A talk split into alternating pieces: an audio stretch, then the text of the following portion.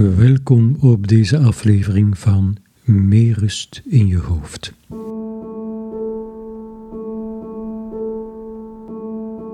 De bedoeling van deze podcast is eenvoudig: je drukke hoofd even tot rust te laten komen. In het eerste seizoen tot en met aflevering 7 zochten we die rust op door de beleving van een korte meditatie of relaxatie en door op te gaan in de beleving van een verhaal. In het tweede seizoen gaan we op zoek naar inspiratie om ruimer te kijken naar de landschappen van het leven. Rust in je hoofd kan je immers ook vinden door te kijken vanuit nieuwe, verruimende perspectieven. In de komende afleveringen gaan we die verruiming halen bij Michel de Montaigne, de meest praktische, inspirerende filosoof die ik ken. Hij is ook de gids in mijn laatste boek. In zijn werkkamer had hij op de houten steunbalken van het plafond gezegden gegrift van zijn lievelingsauteurs en liet er zich, al stappend door zijn kamer, door inspireren. Net zo doen wij in deze podcast met zijn uitspraken. Vertel me over je luisterbeleving, ik lees je graag. Het zou ook fijn zijn mocht je deze podcast willen delen. Ik wens je veel luisterplezier. Lieve luisteraar, maak het je makkelijk. Vandaag gaan we een reis maken in de wonderenwereld van de geuren.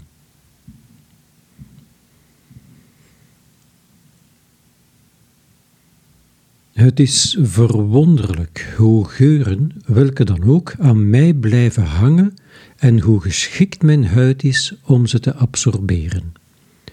Wie klaagt omdat de natuur de mens niet heeft toegerust met een werktuig om geuren naar zijn neus te brengen, doet dit ten onrechte, want de geuren dringen wel vanzelf binnen. Bij mij persoonlijk helpt mijn snor, die nogal zwaar is. Als ik er mijn handschoenen of mijn zakdoek tegenaan houd, blijft die geur er de hele dag in zitten. Mijn snor geeft duidelijk aan op welke plaats ik ben geweest.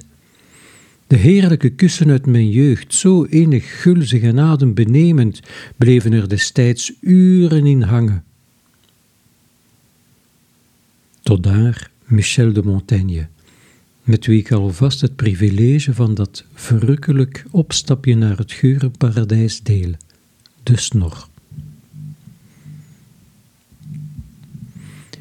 Het activeren van je zintuigen is wellicht de meest verrukkelijke manier om bewuster te genieten in het leven. En tegelijk ook de meest mindvolle, want elke zintuiglijke beleving werpt een anker uit in het huidige moment en nodigt je uit om onvoorwaardelijk op te gaan in de beleving van de voluptueuze realiteit. In de zeventiger jaren was het mekke van de alternatieve psychotherapie het Esalen Institute in Californië.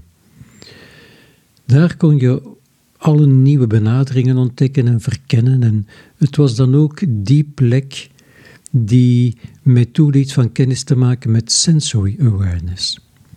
In beperkte zin was het een soort voorloper van mindfulness, omdat ze je leerde in het huidige moment te landen door bewuster je zintuiglijke waarneming op de voorgrond te zetten. Je werd dan ook getraind om in gradueel moeilijkere of meer belastende situaties je aandacht te houden bij de beleving van die zintuiglijke prikkels, zodat ze een antagonistische werking konden hebben op de belastende of verstorende emoties of gedachten.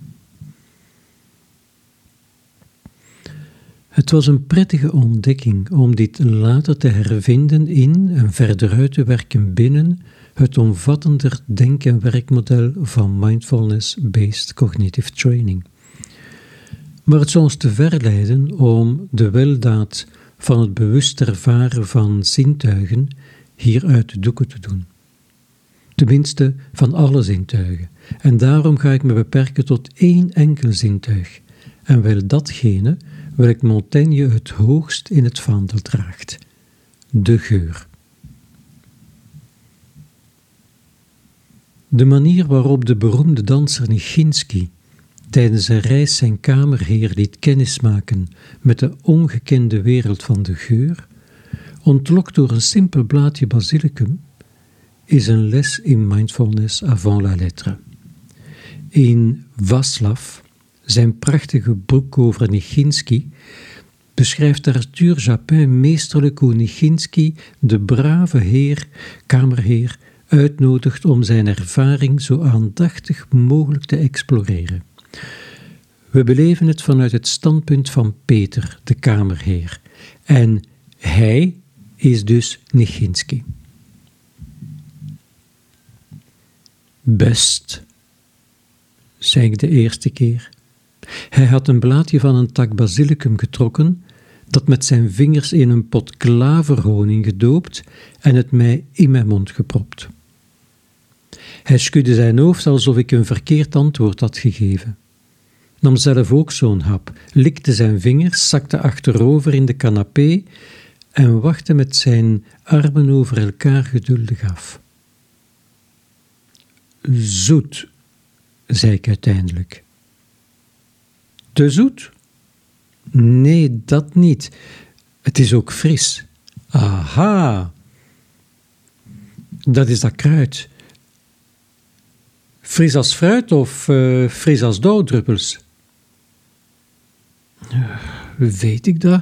Gewoon als water, maar dan dat het ook tintelt achterin. De zon brak in de pot honing die meneer omhoog hield en straalde daarin naar alle kanten uit. En dat, Peter, dat licht, proef je dat ook? Hoe licht het is? Ik proefde het, maar zei niks. Wat ik eet is groen en goud en het kleeft aan mijn verhemelte, dacht ik. Waarom zou ik er meer van maken? Het is de zon die het zo licht maakt. Stel je voor, alle uren dat hij heeft moeten schijnen om alles zo te laten groeien. Eerst velden vol met klaver, daarna de basilicum. Wat je proeft is de lucht onder de vleugels van de bijen die hieraan hebben gewerkt. Jij had helemaal gelijk, Peter. Iets waar zoveel liefde in is gegaan, dat kan onmogelijk beter. Dat is best. Kalm blijven, dacht ik bij mezelf, zo min mogelijk zeggen, behalve ja en amen. Ik had nog nooit iemand zo horen praten, al helemaal niet over een hap eten, en ik verklaarde hem voor gek. Mij laten proeven van de honing en daar dan over doorzeuren, was meneer zijn manier mij te dwingen even stil te staan bij wat er nou eigenlijk gebeurde in mij, om dat voor één keer eens te preciseren.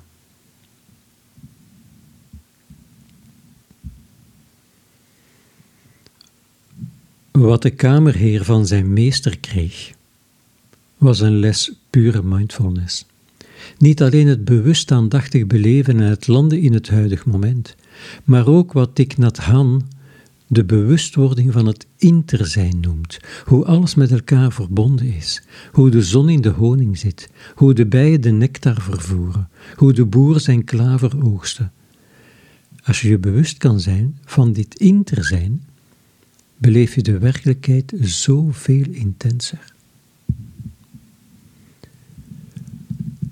Opgaan in het huidig moment is zoals gekend een goede manier om negatieve emoties en stemmingen, die vaak het gevolg zijn van piekergedrag, te vermijden of te counteren.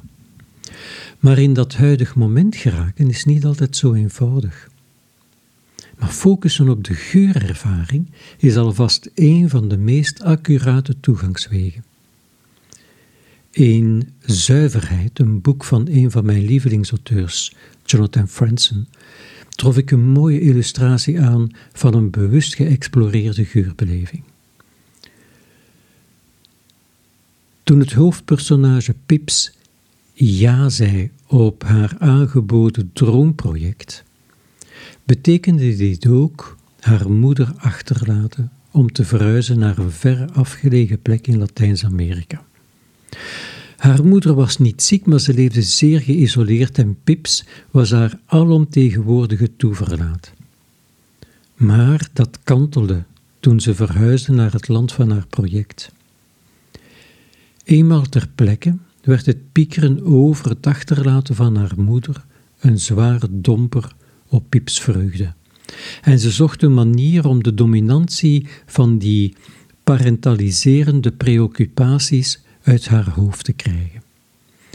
Tijdens een wandeling in de buurt van de projectlocatie bleek de ervaring van de overweldigende natuur en dan vooral de geur een evidente toegangsweg tot de beleving van het huidige moment en daardoor ook een adequaat tegengif voor het gepieker in haar hoofd.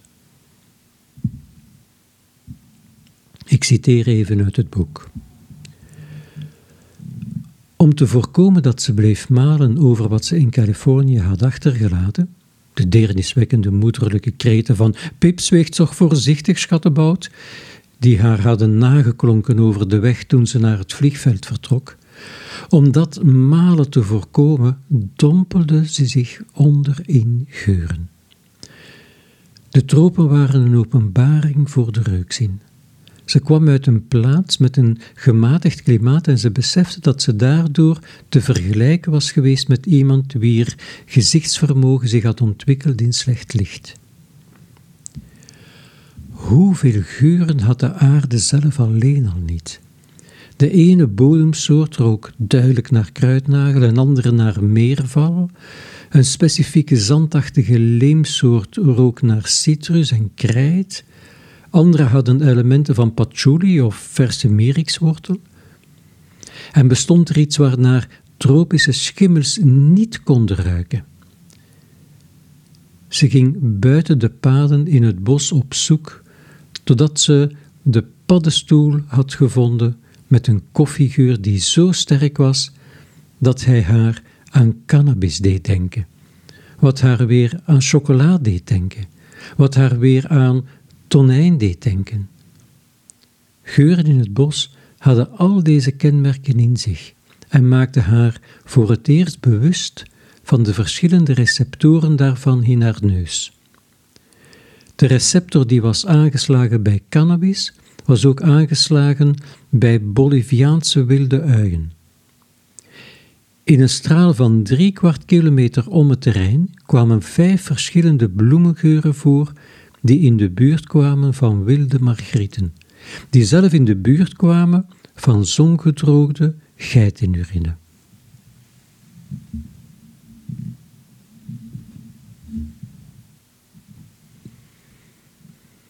Wanneer Piep over die paden liep, kon ze zich voorstellen hoe het voelde om een hond te zijn, om geen enkele geur afstotend te vinden, om de wereld te ervaren als een naadloos multidimensioneel landschap van boeiende en onderling gerelateerde geuren.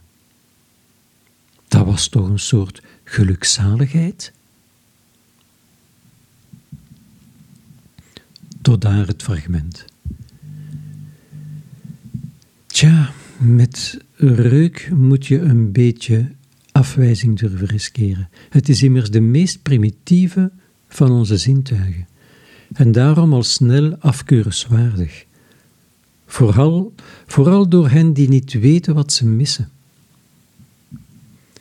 In The English Patient vertelt de verpleegster dat haar vader, van het moment dat hij alleen was met een hond, naast het dier knielde en aan de binnenkant van zijn poten ging ruiken. Daar, tussen de kussentjes, vastgehouden door de haren, bevond zich de beste geur van de wereld. Een boeket van geurimpressies. Verhalen van reizen en avonturen. Nooit ruik je stof of viezigheid. Het is een kathedraal van geur, had haar vader gezegd. De tuinen van X en Z, de straten, de velden, de paadjes, grassen, planten, zaden, een concentratie van alle plekken die het dier die dag had bezocht. De geur heeft ook altijd al een erotische connotatie gekend. Net zoals de dieren geuren afscheiden om een seksuele partner aan te trekken, doen mensen dat ook. Onderzoek heeft reeds overtuigend aangetoond hoe pheromonen de seksuele aantrekking stimuleren. Maar mensen gebruiken ook allerlei olfactorische hulpmiddelen. Parfums vind je in elke periode en elke cultuur terug. Luisteraar, ken je de liefdesappels? Wel, in de Elisabethiaanse periode trokken appels die een poosje in de oksels van de mooie dames hadden vertoefd, daar de fenomenen van hun diepste wellusten op en werden vervolgens als cadeau gedaan aan de uitverkorenen. En volgens de koren wachtte je in het hiernamaals hoeris op, de wellustige escortedames van het islamitische hiernamaals, die getransformeerd tot een verrukkelijke, pure geur van sandelhout je wildste begeerten zullen blussen.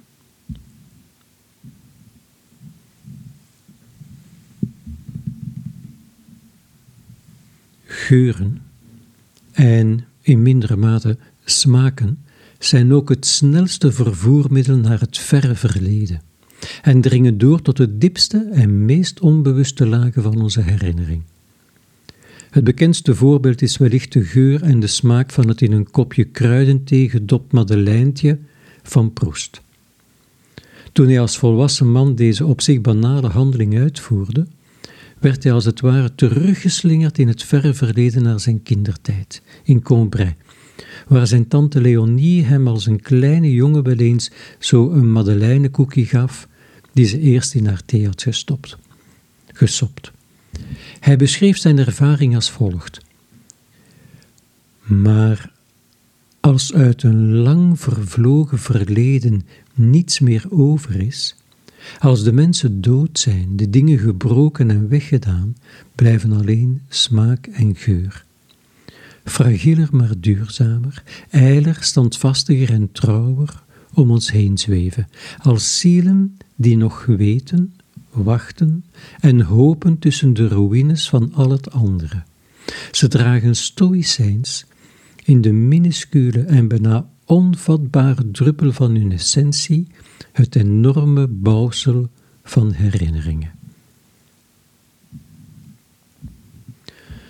We kunnen het niet zo prachtig beschrijven als Proest, maar wellicht is elk van ons al eens in de heerlijke roetsbaan terechtgekomen van een geurduik.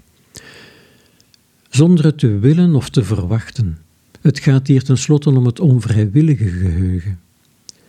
De eerste keer dat het mij overkwam was op een dag toen ik als dertiger tijdens een zelfhypnoseoefening plots een geur waarnam, die meteen zijn anker uitgooide in mijn neus en mij in een mum van tijd zo volkomen opslorpte dat al de rest verdween.